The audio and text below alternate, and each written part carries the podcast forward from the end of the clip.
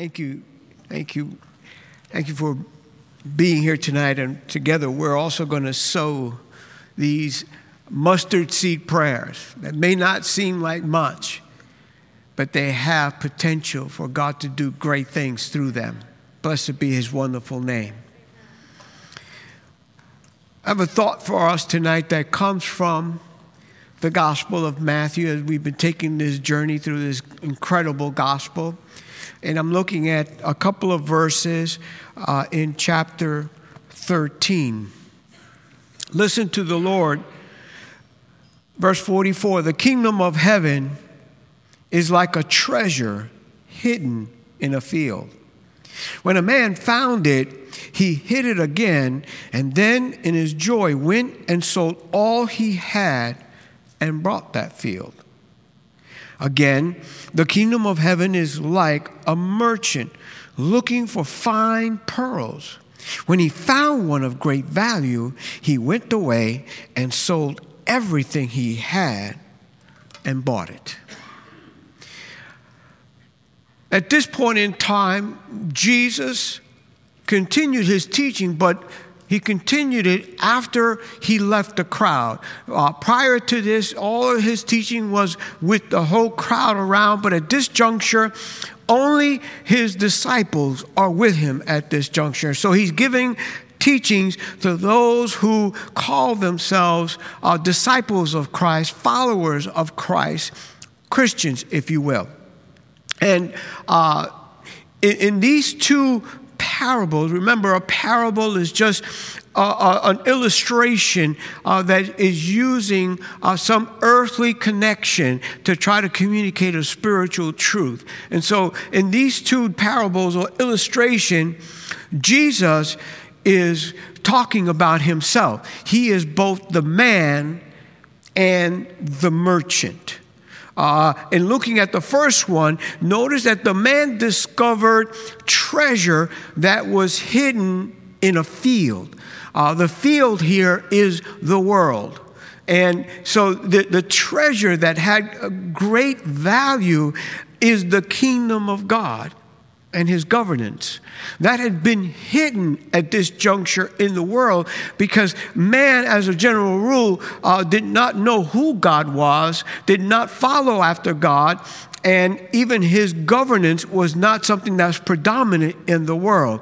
And Jesus was on the scene uh, to now find this, uh, this great treasure, if you will, and discovering this treasure. Notice he, he went and he then hid it again.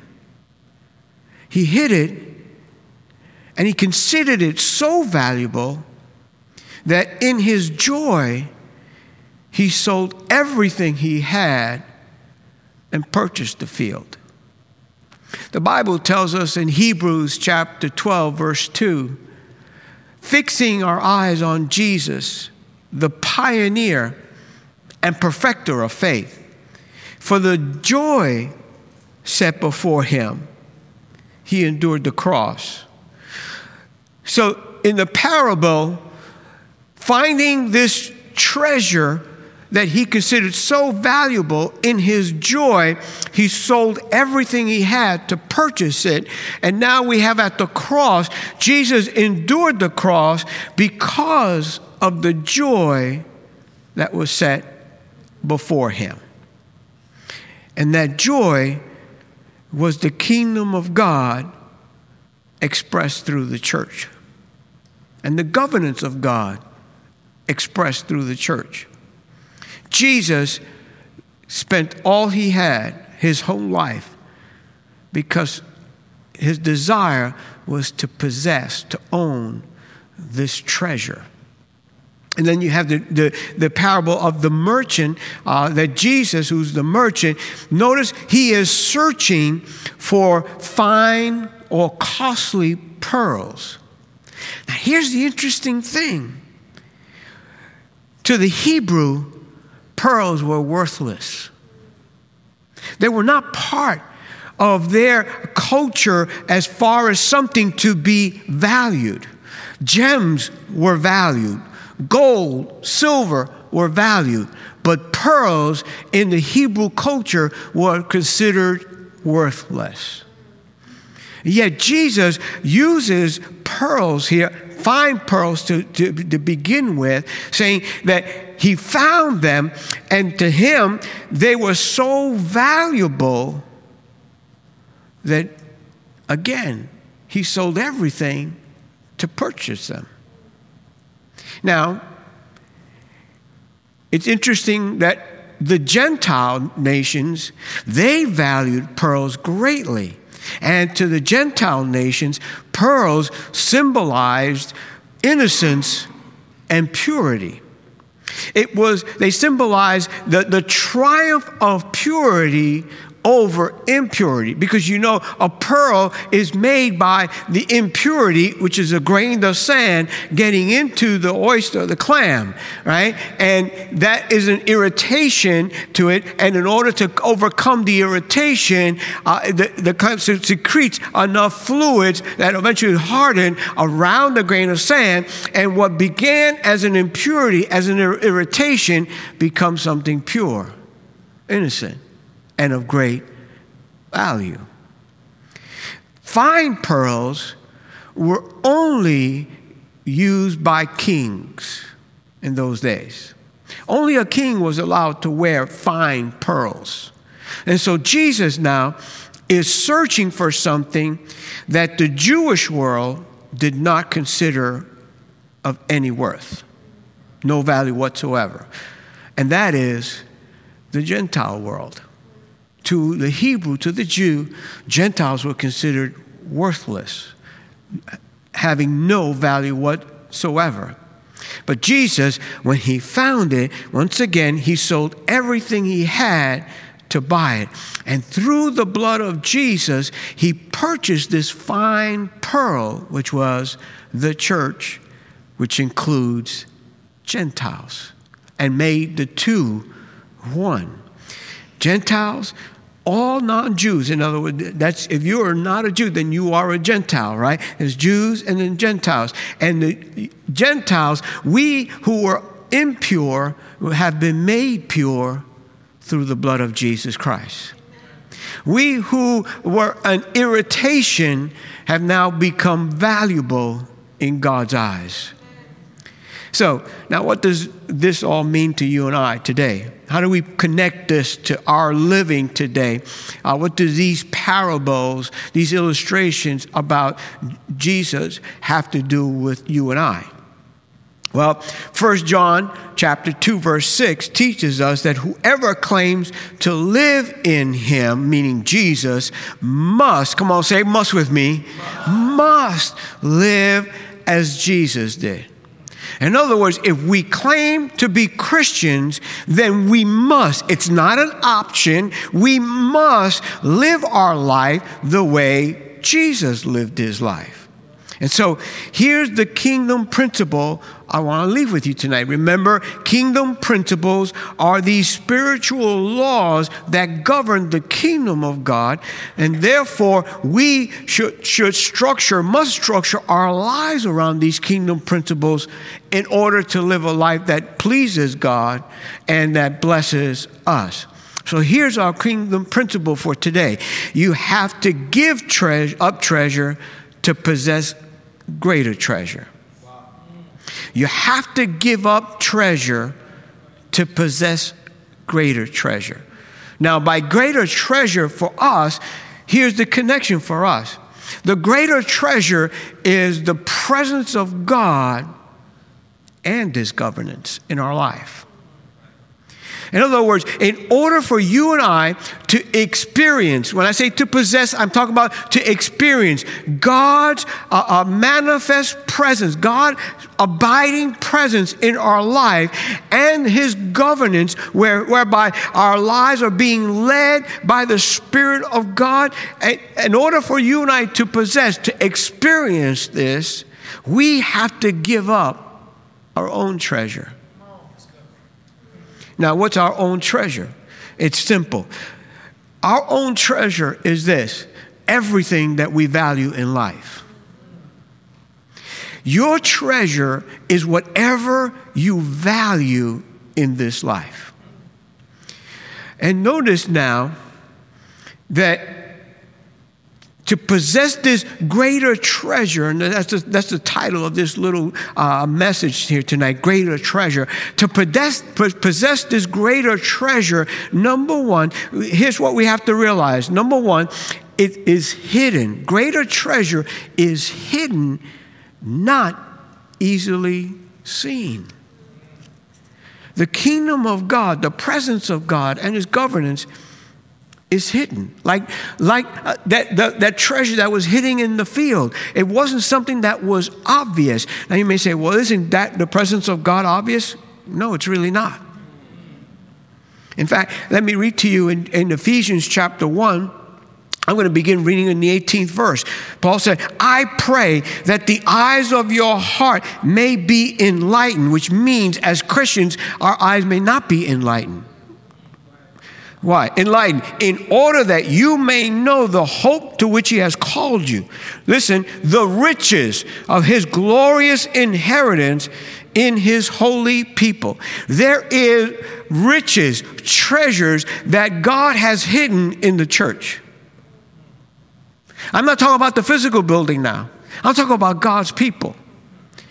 There is a, a, a, a, wonderful treasure that God has hidden in the church. And Paul is praying for the church at Ephesus. I want God to enlighten you. I want God to reveal this to you, to show this to you, that there is an incredible treasure that God has hidden, and it's in the church, in his people.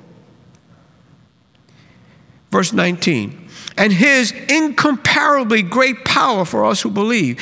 That power is the same as the mighty strength he exerted when he raised Christ from the dead and seated him at his right hand in the heavenly realms, far above all rule and authority, power and dominion, and every name that is invoked, not only in the, this present age, but also in the one to come.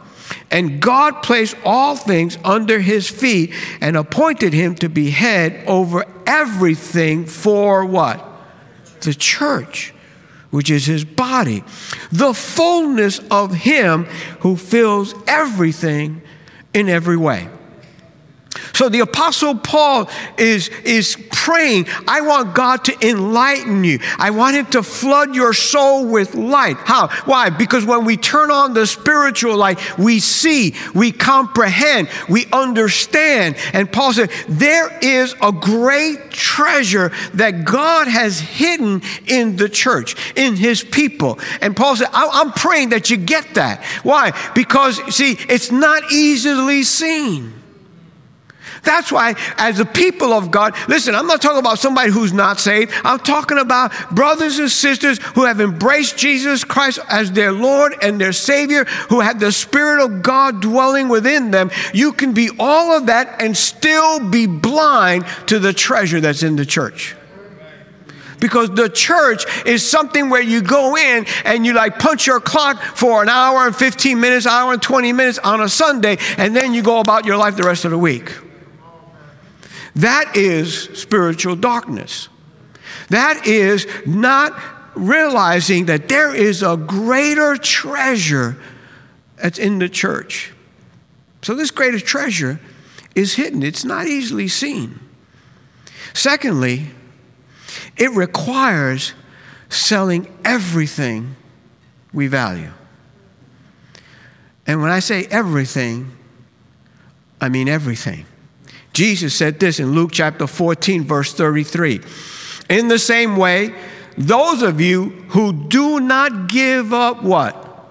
Come on, say it with me. Do not give up what? Everything you have cannot be my disciples. Those are Jesus' words, not mine. In other words, there is this greater treasure, and in order to see it, we need God to enlighten us because it's hidden in the saints. And then once we see it, we got to recognize now to embrace this greater treasure, we have to be willing to give up everything. We have to sell it all. You can't keep 90% or give 90% and keep 10%. You can't reserve a certain portion of your life and say, well, this is for me and the church could have the rest. No, God was very specific. Jesus was very specific. Unless you give up everything, you can't be my disciple. You can't experience my presence to the max. Notice that. Notice back in Ephesians. If I could just read that uh, one more time, uh, I'm going to look at uh,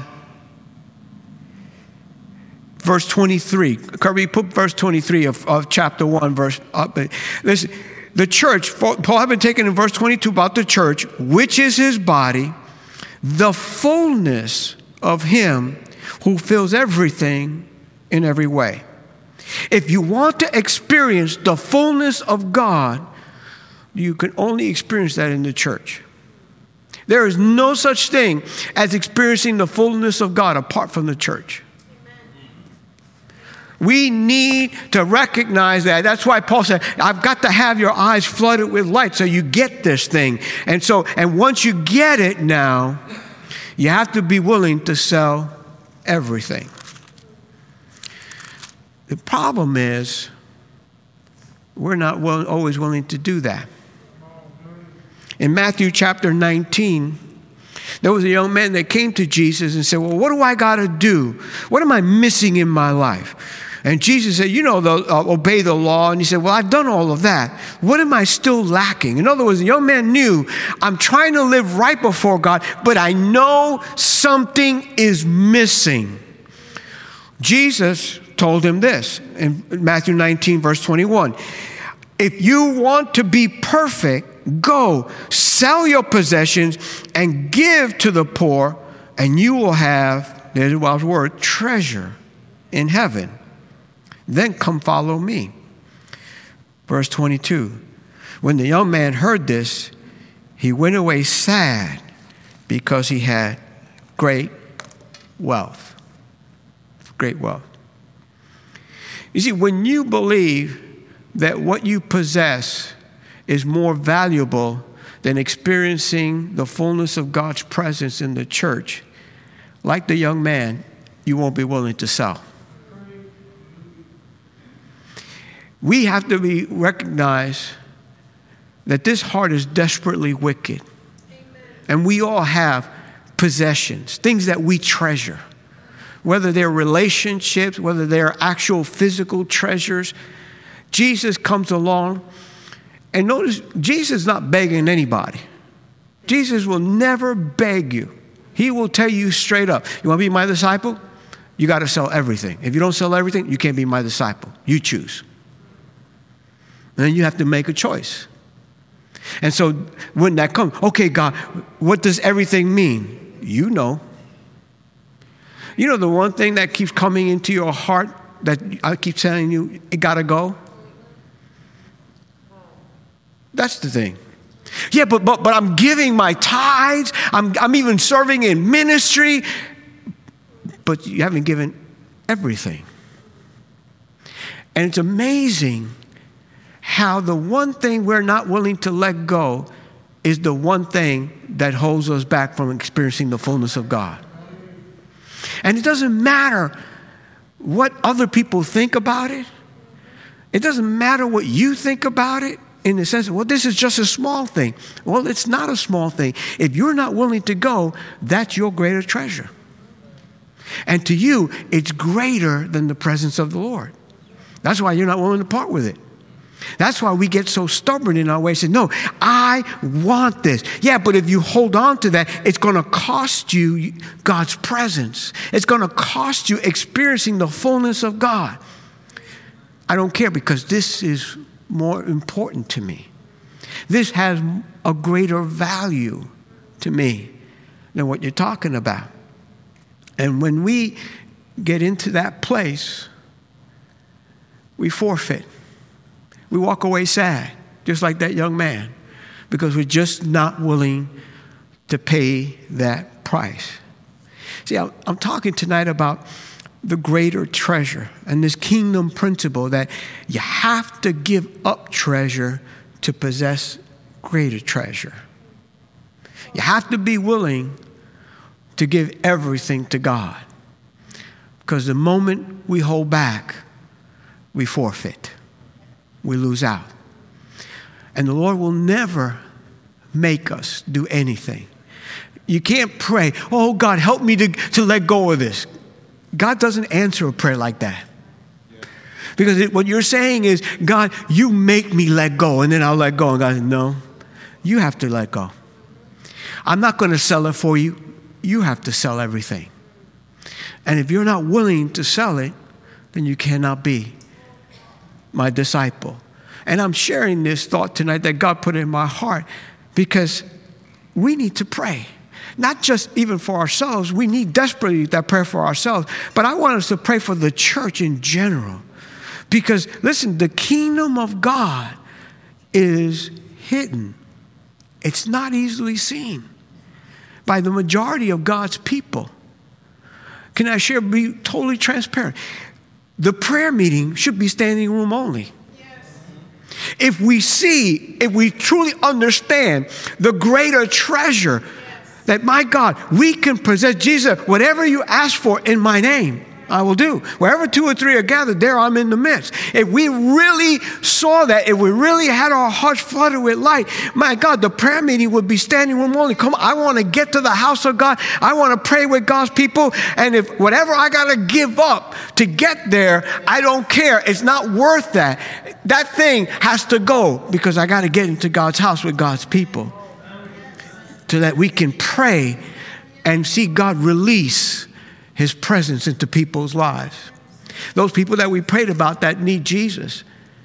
You and I can't do it. We can sow a mustard seed, but then it takes the Spirit of God to move, to water that seed. It takes the Spirit of God to cause it to grow. How does that happen? We got to pray. That's what the scriptures teach us. We got to cry out to God. And so I want to pray for the church, not just our church, but the church in general. God, open our eyes. The kingdom of heaven is hidden in the church. But so many of us don't look at church in that light. It, we just look at it as maybe a social gathering or a place where, well, maybe I can go for a week and feel good about myself. Man, that wasn't God's idea. Jesus died for the church to make us one and, and, and, to so that create a place where you and I can come and together experience the manifest presence of God. We need to pray for that. And we need to pray, pray tonight that we would be willing to sell everything we have to purchase that, to possess the presence of God. Pastor Joey prayed earlier I want Belmont to be a place where the presence of God is what everybody comes for. I don't want people to come for me. I don't want people to come for anybody that's on this platform. I don't want people to come because of a certain ministry. I want people to come because they, God is there. God's there, that's what I'm going for.